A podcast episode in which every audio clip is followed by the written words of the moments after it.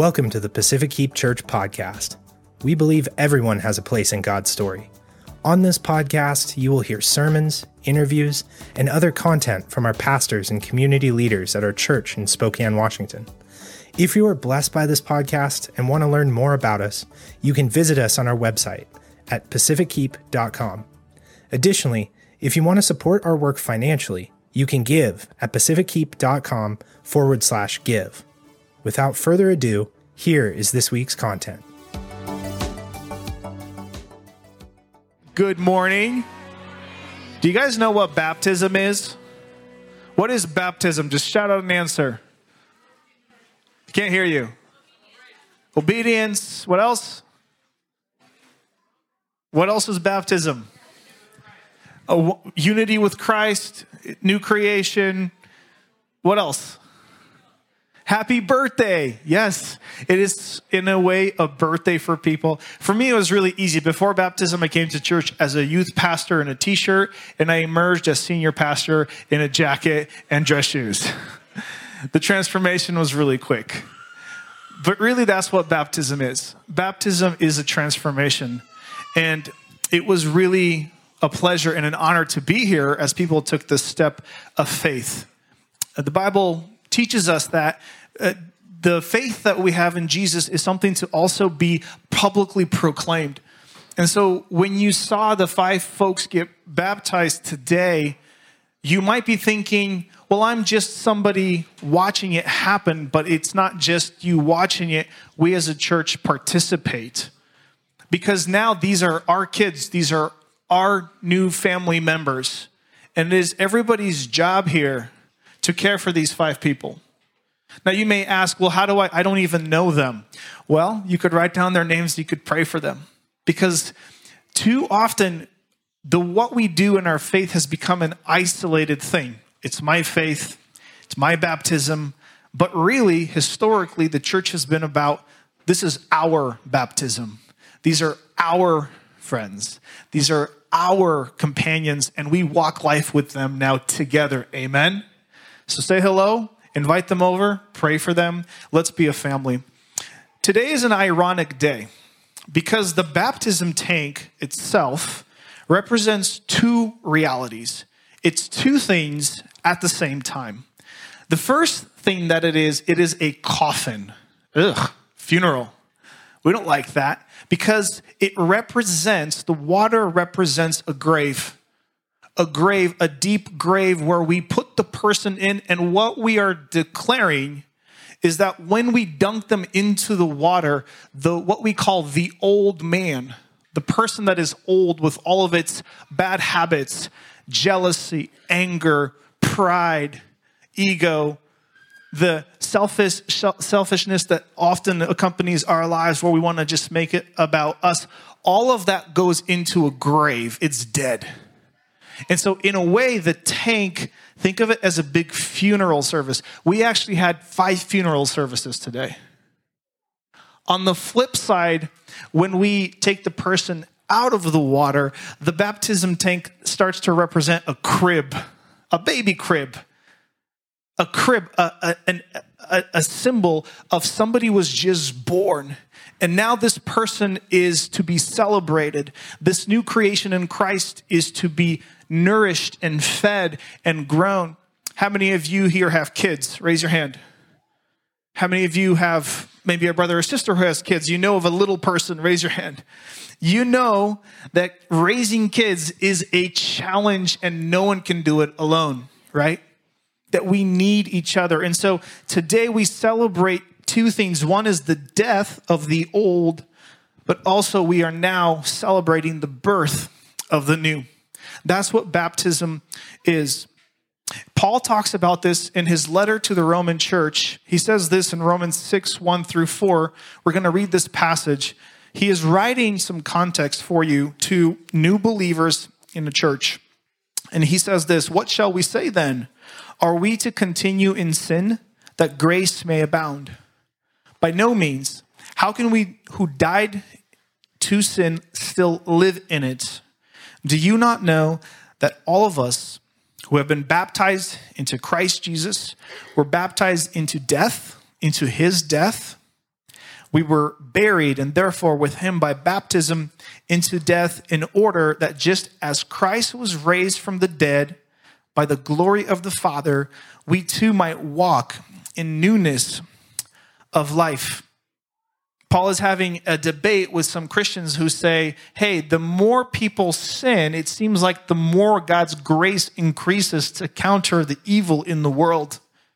And it's true. If you look at history, from the very beginning of the church up into to this day, when it seems dire, when you turn around and say, hey, sin seems to be increasing, evil seems to be increasing, the world is going to Hades in a handbasket, it seems like the more dire the world is, you see these explosion of God's grace.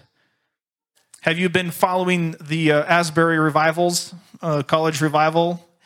Yeah, some of you have, and there's a lot of debate here and there. What's going on there? It's an interesting thing. So, some context there's this Christian college somewhere in the South, and they started a worship service there, just a normal chapel service per usual.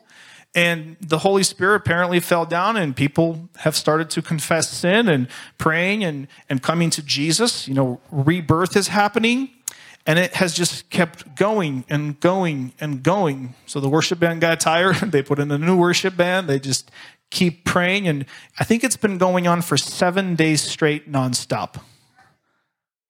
People are flying in from all over the world. They're trying to figure out what's going on. Some celebrity pastors are showing up in their nice sneakers and they're told to wait in the back of the line with everybody else because it's just normal people who said, We, we just want God. Sin has been increasing. God, we're desperate for you. And His Spirit shows up and does miracles. That's what the church has always been about. It has never been about platforms or Instagram followers or professional production, although all those things can help, but they're not the main point. Amen? We have turned the church into a platform for a TED Talk. And the Holy Spirit, I believe, is doing something throughout the country, throughout the world, saying, Wake up, because as sin increases, grace increases. And what Paul is saying here is, don't take God's grace for granted. People say, well, hey, if God's grace increases, if I sin more, I'll just do what I want more so his grace could work more. Woohoo! And he's like, that's not how it works because when you bury something, it stays dead. It stays dead. And so when he says that we have been baptized into Christ Jesus, the Greek word there is actually, it means to be fully submerged. His, the visual there is think of a ship Titanic, for example, it hits an iceberg and then it starts to take on water. And you can still see the Titanic today, amen? Through technology and submarines, you can dive down and see it. But here's the question as you look at that grave at the bottom of the Atlantic, how many of you have seen pictures or video of the Titanic on the bed of the ocean? Tell me this will that thing ever float again? Does it still look like a ship? Could you tell it's a ship? You can. A resemblance of it there of it is still there, but it will never float again. That's what Paul is saying happens to our old sinful person. There is a resemblance of it. Sometimes there's temptation to go back and make it float. but used to work. But Paul is saying if you are in Christ Jesus, it is impossible for you to continue to sin continually all the time. You might try, there might be temptations here and there, but you can no longer bring that puppy up. God's got you and he's going after you. You're his. He wants you not to float sin back up to the surface. You want to be a new creation. And this is what it means to be baptized in Christ. Hopefully, for you folks here, who got baptized, hopefully you had a bit of a Titanic moment, meaning hopefully a part of your old person is being submerged and it's going to stay at the bottom of the ocean. Amen? No longer will you want to bring it back up. So we were baptized into Christ Jesus, but then he doesn't stop there. And I love what he says, but now we are made new in Christ.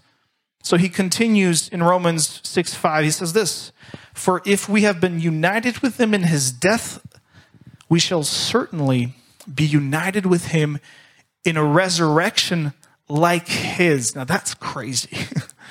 Because think about this Christ was raised physically from the dead. his body. New body came out of the grave. Completely new body. Now, it took on the old body. Now, people go, hmm, this isn't Easter, but let me talk about this new body of Christ. It looked like the old body. He had hands and feet and holes in his hands from the nails, but he, it gained some new characteristics. He could walk through walls, still ate with them. He could speak to the Father. Some theologians say that the resurrection of Christ's physical body was kind of like a prototype, like your first Tesla model that before it went mass production, they just said, hey, here's what's going to look like. He was the first to be resurrected. But when God comes back, all of us who are in Christ Jesus, even if we're in the grave, we will raise like him with new physical bodies. And when we go to heaven, we will be in our bodies resurrected. People like to make it like an analogy, like, well, I'm a new person in Christ, meaning I no longer sin. Yes, amen. This is true. You have new creation, but you're also guaranteed to be resurrected like him, like Jesus in the end, whenever that comes. He continues in verse 6 We know that our old self was crucified with him in order that the body of sin might be brought to nothing, so that we no longer be enslaved to sin. For one who has died has been set free from sin. Now, if we have died with Christ, we believe that we will also live with him. We know that Christ Jesus, being raised from the dead, will never die again. Death no longer has dominion over him. For the death he died, he died to sin once and for all. But the life he lives, he lives to God. So you can so you also must consider yourselves dead to sin, alive to God in Christ Jesus. I love that last phrase. Consider yourselves now dead to sin, that's the coffin, and alive in Christ Jesus, that's the crib, the baby crib. You've got this new thing going on. And now that you've got this, what we call new creation, it is your job, and I'm going to be showing you guys because you've been baptized, to invest in that new creation. Now, God has given it to you as a gift. You can't earn it, you can't make it happen. God made it happen. But now that you have it, God has given you and I, the church, responsibility for it to grow. To become not just a kid in a crib forever, but to grow into a full, mature human being that then is more powerful to then overcome sin because of the maturity in Christ. Now, for those of you who've had kids or you know of people with kids, right? If you take a baby home from the hospital and you put it in the crib and you don't touch it ever again, will the baby live? No. I had a temptation to that once. My kid was being a little bit annoying. I'm not feeding you anymore until you shut it, you know. but you, you, you love the baby, you work with the baby, but I, I will never forget my last day in class at Whitworth, I was finishing up my theology study, and you know, my wife called me and she said, "Get over here, I'm having a baby." I stand up, goodbye, class. My wife is having a baby. A round of applause. We go to the hospital. I go to the hospital. She was already there because she worked there. And we had our baby. Now, as, as a parent, I was freaked out. I didn't know what to do. I didn't know how to feed it. It took me a while to figure it out. And I remember when we brought the baby home and we had the crib set up. It was beautiful. And I took the baby and sort of like just put Grace down just very carefully, just make sure she didn't die just uh, two years later, my second daughter was born. I'm like, Pop, you'll be fine. I heard if you have a third one, you forget them in the car after the hospital. Just with time, you get a little better at this thing. And I apologize. Maybe some of your spiritual family will drop you in the crib, some will leave you in the car. Jesus always got you, though. He's behind the wheel, right? My point is, we have this new creation. Now it's time to feed. Now, here's the thing our old creation still lives with us, but now we are in Christ. We have this new creation. There's this really great quote by Socrates, who's a you know, philosopher, but he says this The secret of change is to focus all of your energy not on fighting the old, but on building the new. The secret to change is to focus all of your energy not on fighting the old, but on building the new. There will be a temptation in your life to just fight your own habit, your old sin, to go back to the wreckage of the Titanic and look at it And then the devil and your enemy, and sometimes your own thoughts, will remind you of how much you did, how much you've done in the past. Look at your wreckage of your life. How can this be? And the temptation is to stick there and say, How can I fix this wreckage? How can I make it float again? There was actually a couple of efforts. I don't know if you guys have read about this. Some researchers and folks who really love the Titanic put together money. They're thinking we should raise the ship. And they did all this research, and it never worked because it was too hard. I feel like as Christians, we do that sometimes. We go, How can I fix my old self? And what God is saying is don't focus on your past and trying to fix it. Focus on your new creation and building that. Because if you spend all of your time on building who you are now in Christ, then you won't have any time and your old will just fade away. And that's our first takeaway. After baptism, you know, don't go at it alone. Be grafted in with Christ and the church. This grafted in, what I mean by that is when you are in the church, people can help you grow into your new calling. And so that is the quest. That is life's journey moving forward. I'm going to end with this idea. Many of you have heard me preach about this before, but it's worth repeating today that although our old person has died, let's be honest with ourselves. Do you ever get tempted to go back to your old life and live it? Do you ever get tempted when you're like, God, I'm going to pray for patience, and then immediately you get hit with the worst thing in your life, and your kids are going crazy, your spouse is just driving you mad? It's like, I'm being tested, and I want to revert back to my old nature because that makes sense and I know how to operate in that old world. Well, the temptation is to go there, but I just want to encourage you that as you grow in Christ, you're going to have moments where you slip back into the old person. You will have moments, just like when a baby is in a crib, they fall, they mess up. Learning how to walk. Do you know how many bruises there are? Do you know how many walls I've repainted in my house because my kids have drawn on the wall with permanent marker when I said, don't do that? Took a while. So if you draw on the wall, if you fall, if you scrape your knee, here's the difference. It says in the scriptures that a righteous person, even if he falls seven times, will get up seven times. That's the difference between being alive and being dead. When you're dead to sin, you live in sin and you don't even know that you are fallen. A righteous person strives to follow Jesus, to learn about his words, falls, and realizes that falling is wrong and attempts to get back up. You catch the difference? A person not in Christ will stay down and they will say, Well, this is just who I am. This is how life works. I'm in this because this is who I am. A person in Christ says, I have awareness that my falling is no longer in alignment with my new nature. Have you ever struggled? Have you ever done something? Have you ever lived a life, done things in your life, and you're like, ugh, I don't want to do this. I still do this because I have no control over this part of my life, but I don't like it. Anybody? don't like it. That awareness means that God's doing something in your life. It might be even a clue that the Holy Spirit has already given you new creation, and maybe it's still an infant, but it's time to make it grow. And that's the challenge for you is to make it grow and to get up and to be honest with yourself and with God. Somebody asked me today, in other days, I've had this question How do I talk to God about this? I'm struggling with addiction. I'm struggling with anxiety. I'm struggling with temptation.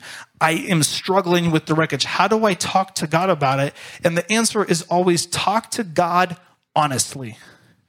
Talk to God honestly not a formulaic prayer. There is no specific prayer or algebra in the Bible about how you should pray. Prayer is a conversation with God. So, for folks who got baptized, this is my big wish for you. Start praying every day, telling God, Lord, I need your help. This is where I feel like the devil is seeking to return me to the old wreckage of my life. This is who I am in Christ.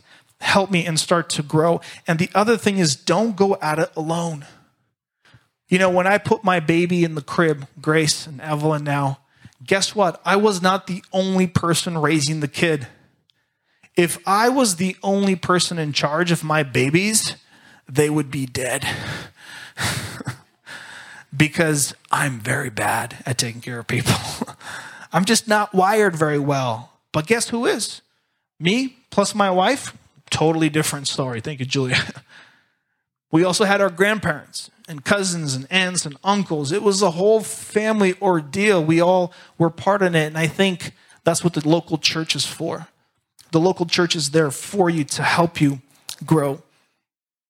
I'll end with this salvation in the Bible is holistic, it's all encompassing. We are saved not just from the past, but from the present and the future.